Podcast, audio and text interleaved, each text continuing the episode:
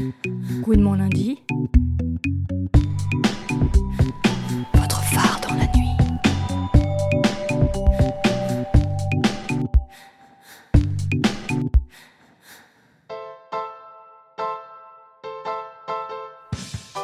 Rompre, c'est pas facile. Mais à goût de mon lundi, on vous l'assure, on finit toujours par s'en sortir.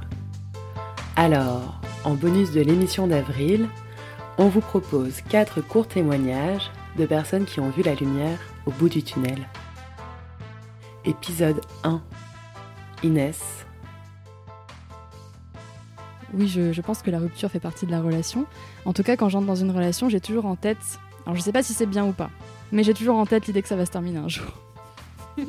c'est un peu ça le problème, je suis très pessimiste, mais c'est pas forcément un mal. Je pense qu'au bout d'un moment, euh, je pense que quand on peut concevoir l'idée que la relation va se terminer, c'est aussi là qu'on est peut-être plus à l'aise. euh. En fait, il y a deux versants. Il y a le moment où on va être angoissé parce qu'on se dit, euh, j'entre dans une relation, c'est sérieux, ça va se terminer, j'angoisse, j'angoisse face au futur. Et il y a aussi le versant, euh, j'entre dans une relation.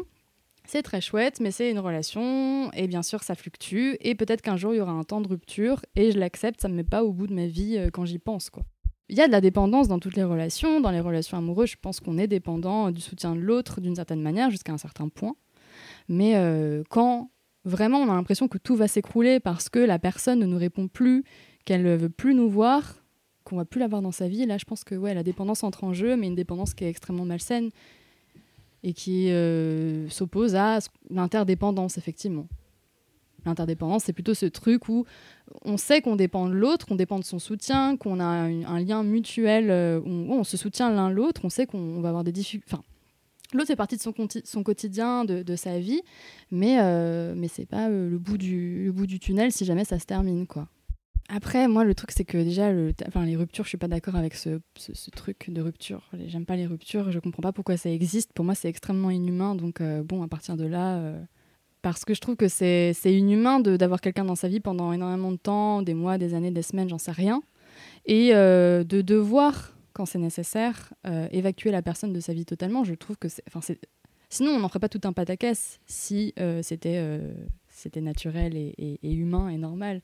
Je pense que les ruptures sont le reflet des relations amoureuses qui sont qui s'ancrent dans une société où l'amour amoureux n'est pas hyper bien conçu. Je pense qu'on n'aime pas forcément de la bonne façon. On a toujours tendance à verser dans la possession, dans la dépendance, et les ruptures, bah, elles, reflètent ça. Et je pense qu'il faudrait tout changer. Enfin, j'ai commencé à fréquenter des personnes ces dernières années, et notamment suite à ma rupture la plus douloureuse, qui était extrêmement euh, versée dans le fait de repenser les relations à travers un prisme queer pour ce que ça veut dire.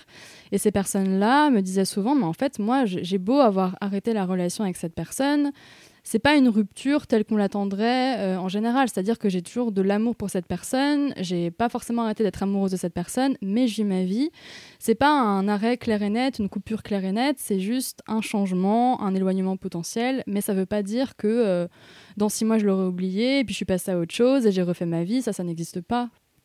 Et euh, oui, je trouve que que la façon dont on parle des ruptures et surtout ce truc quand tes amis te demandent comment ça va et surtout les amis qui sont pas queer ni rien alors tu, prends soin de toi t'es passé à autre chose bah, c'est quand même six mois il serait temps de il serait temps d'oublier il serait c'est pas comment on peut oublier une relation? Enfin ça fait pas sens. Je trouve que on nous demande quelque chose qui n'est pas possible. C'est en ça que je trouve ça inhumain c'est qu'on on n'oublie pas les personnes avec qui on a été aussi proche quoi.